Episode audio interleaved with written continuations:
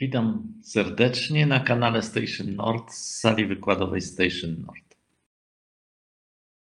O czym dzisiaj? Opowiem Wam z jednej strony zabawną, a z drugiej strony tragiczną historię o szczęśliwym małżeństwie. Było sobie bardzo, bardzo szczęśliwe małżeństwo. Dobra komunikacja, dobrze się porozumiewali, Świetnie im się żyło, bardzo dobry kontakt.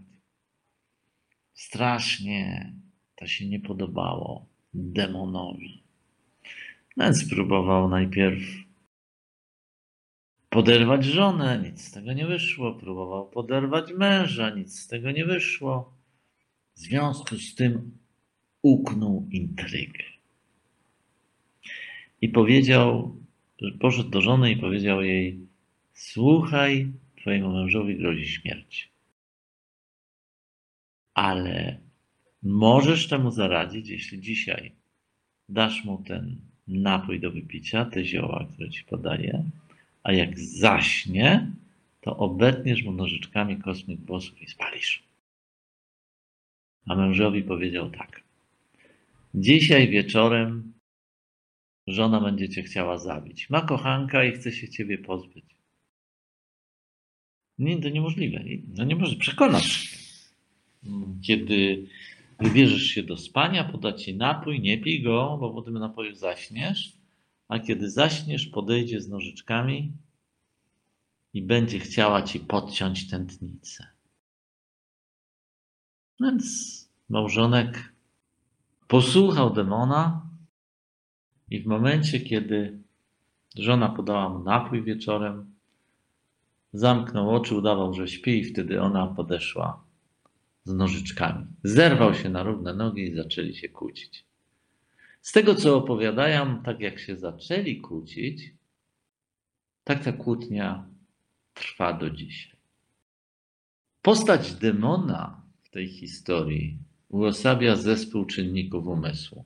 No nie jest to takie najbardziej dokładne określenie pod słońcem, ale myślę, że bardzo dobrze ilustrujące czyli zespół czynników umysłu funkcjonuje jak demon, czyli coś w nas może funkcjonować w ten sposób, że zniszczy nasz związek, nasz, ja mówię, dobry związek. Zatem porozmawiajmy o demonach.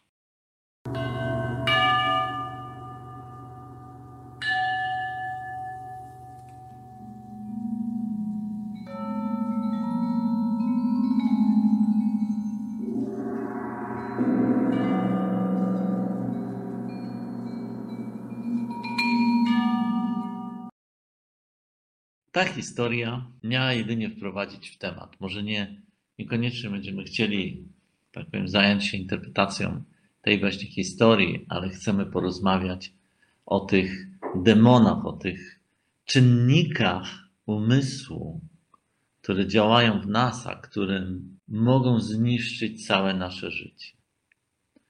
I chciałbym się tutaj zająć na chwilę przeżyciem zazdrości. A właściwie coś, co my nazywamy kołem zazdrości, czyli ciągle powtarzające się przeżycie bardzo silnej zazdrości, pomimo że nie ma powodu. Bardzo silne. Można powiedzieć, że ktoś mógłby zapytać, jak to jest przeżycie, widocznie jest powód. No niekoniecznie. Bo może być tak, że to, co przeżywamy, odzwierciedla w jakiś sposób rzeczywistość, a może być tak, że to, co przeżywamy, maluje nam rzeczywistość, można powiedzieć, projektuje rzeczywistość, wytwarza, można powiedzieć, złudne obrazy, właściwie fata morgane, coś, co nie istnieje. Czyli w związku z tym nie na każdym przeżyciu możemy polegać. Czyli może się zdarzyć, że przeżycie maluje obraz, zapełnia horyzont zdarzeń projekcjami, które są postrzegane tak, jakby rzeczywiście istniały. Sam fakt, że pojawia się w tobie zazdrość, nie oznacza, że istnieje powód. Sam fakt, że pojawia się w tobie związana z tym podejrzliwość, no nie znaczy, że istnieje powód. Notabene podejrzliwość nie jest czynnikiem poznawczym, więc jeżeli podejrzewasz, że ktoś cię zdradza czy oszukuje, to na 99% to jest nieprawda. Ale teraz y, moglibyśmy powiedzieć, czym się różni jakby to koło zazdrości, czyli taka zazdrość bez powodu, od zazdrości, która no, można powiedzieć powstaje w pewnej sytuacji, no teoretycznie ma powód. Teraz jakby ta zazdrość, która ma powód, która jest jednostkowa, ona jest za każdym razem inna. Natomiast to koło zazdrości, to y, jakby coś, co się pojawia, bardzo często się pojawia między młodymi parami, że ona jest zazdrosna, że następuje, nie wiem, kontrolowanie, zabieranie przestrzeni, brak zaufania. No, może to oczywiście prowadzić do przemocy, może to prowadzić do wojny. No, zazdrość ewidentnie prowadzi do wojny. I można powiedzieć, jest to ciągle to samo, obracające się, pomimo że nie ma powodu, rok w rok, drugi, trzeci, czwarty rok. No, tego typu koło zazdrości może całkowicie zniszczyć związek. To jest tylko płyta, która odtwarza ciągle to samo. Oczywiście zwróćcie uwagę, że my nie mówimy o emocji zazdrości, bo emocja zazdrości jako taka jest potrzebna. Na przykład emocja zazdrości jest częścią gry miłosnej, ale emocja zazdrości nie prowadzi do wojny, ale do, do zbliżenia. Natomiast mówimy o czynniku mentalnym zazdrości.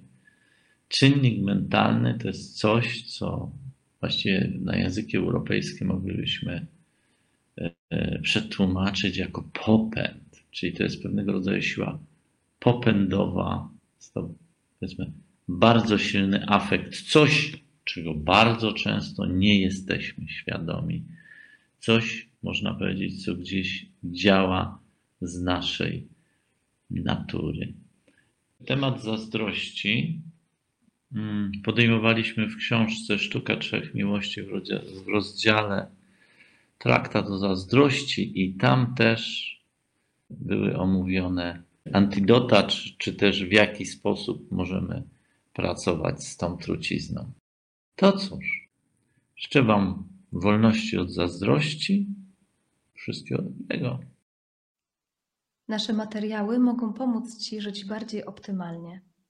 Zapraszamy na www.prosperitytraining.pl oraz www.navisnord.eu.